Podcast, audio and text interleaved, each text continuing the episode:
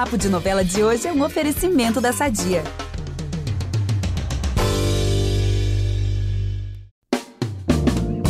Esse episódio tá do jeito que a gente gosta, sem saber por onde começar de tanta coisa boa que vai rolar na semana. E com muita fofoquinha, não é mesmo, Vitor? É isso, essa é a semana das fofocas, dos mexericos, dos falatórios e das intrigas. Olha isso. Hum. Aliás, vai ter fofoca Tem Amor Perfeito no maior Diz que Me Disse, que vai culminar em algumas descobertas dos segredos de Gilda, Orlando e até, olha só, do Frei Severo. Olha, e já que estamos nessa vibe de descobertas, em Vai na Fé também vai rolar um momento muito aguardado pelo público, que é a Kate contando toda a verdade pro Rafa, né? Que ela foi amante do empresário, né, do Theo, e todo o abuso que ele cometeu contra ela. Olha isso. Eita, que é babado, hein? Inter Paixão, a bomba que o Caio vai soltar vai ser tão grande que vai acabar até na morte de Daniel. É isso, galera. Tem morte de protagonista essa semana na novela das nove, hein? Meu Deus, gente. Vamos começar então esse podcast. Eu sou a Gabi Duarte, apresento esse episódio com Vitor Gilardi e nós voltamos logo depois da vinheta. Fica aí que é rapidinho. Uhul! É impressionante como o tempo só te valoriza. Porque eu sou rica! Eu sou rica! Pelas rugas de Matusalém. Agora a culpa é minha, é isso? A culpa é da Rita! Na semana passada, a gente viu que a Gilda deu entrada no pedido para ter a guarda do Marcelino.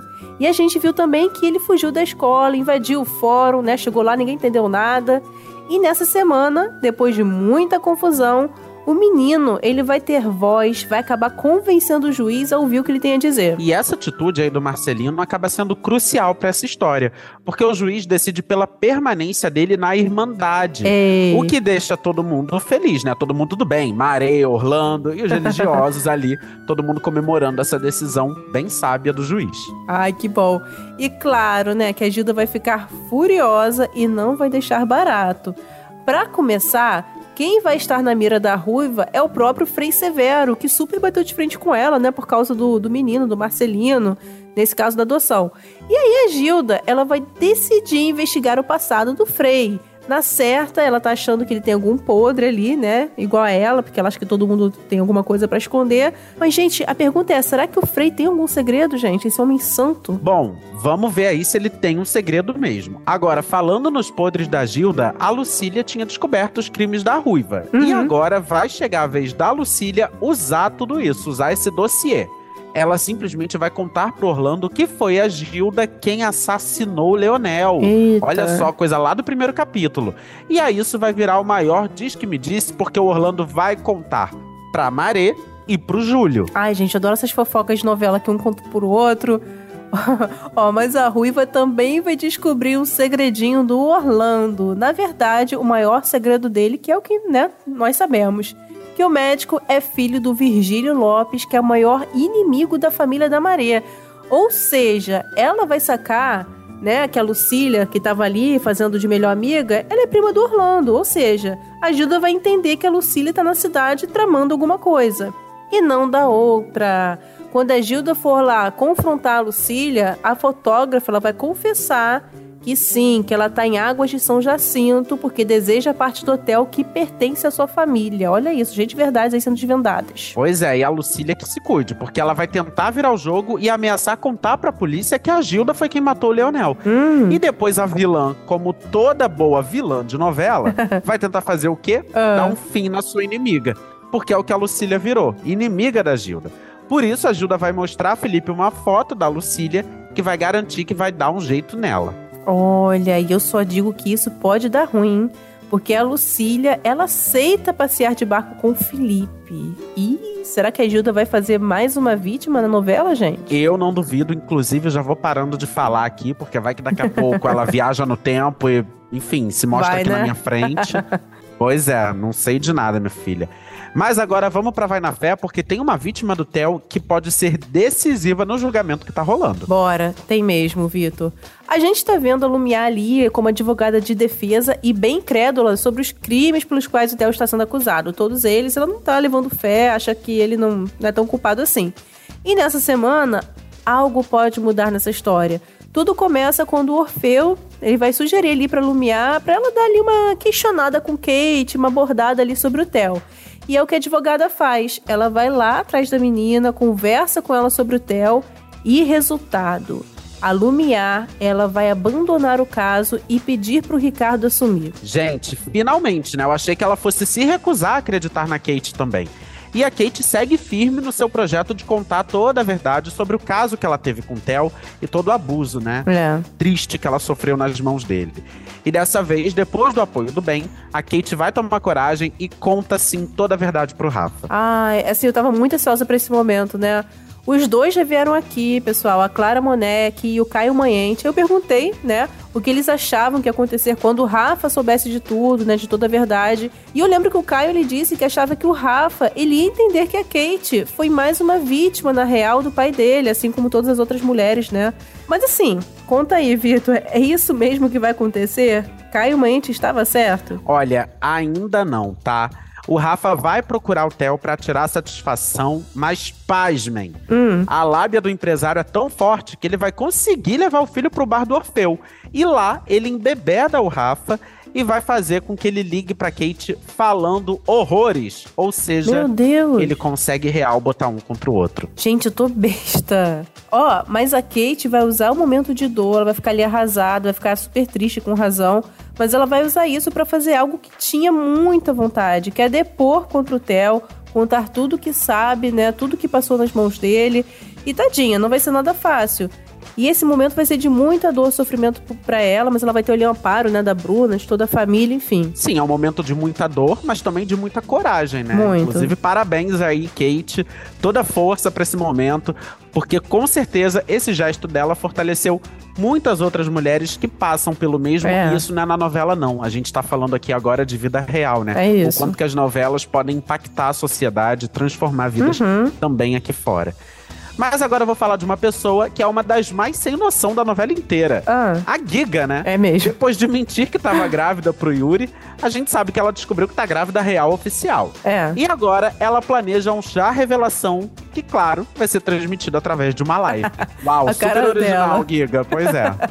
Gente, juntando esses dois assim numa live, né, Giga e Yuri, é confusão na certa, não é? E confusão é pouco, amiga. Vai ser um constrangimento. Ih. Isso porque no meio da live, o Yuri revela a farsa da Giga, né? Toda a história da falsa gravidez. E que ela descobriu só há pouco tempo que tava grávida. Ah. E aí ela acaba perdendo vários contratos. O Yuri depois vê que pegou pesado e promete dar um jeito de fazer com que a Giga recupere, né, esse dinheiro que ela acaba perdendo por conta dessa explanação dele, porque ela tinha vários patrocinadores envolvidos. É. Então, assim, ela sai no prejuízo real, né? Gente, a fúria do Yuri. Olha, espero que esses dois se resolvam. Não sei se eu espero que esses dois se resolvam. Eu gosto mais dele como, como amiguinho. Você não, também não concorda, assim? Ah, eu gosto da vibezinha que rola entre eles. Eu queria que, que nas novelas explorasse mais assim, ó, amizade com benefício, sabe? Tipo assim, ah, somos amigos, tipo um grupão de amigos, mas de vez em quando rola aqui um, um negocinho aqui, outro É, ali. gente. é, gente, quem acho. sabe? Rosana Svartman não escuta aí o podcast e não muda aí. Ó, agora Ai, eu vou Deus. terminar com os spoilers de Vai na Fé, falando do nosso casalzão principal, né? Aquele que a gente torcia pra voltar logo e finalmente voltaram, que é Sol e o Ben. Eles mal começaram a namorar, mas estão querendo recuperar o tempo perdido. Sim, porque Ben vai pedir Sol finalmente em casamento.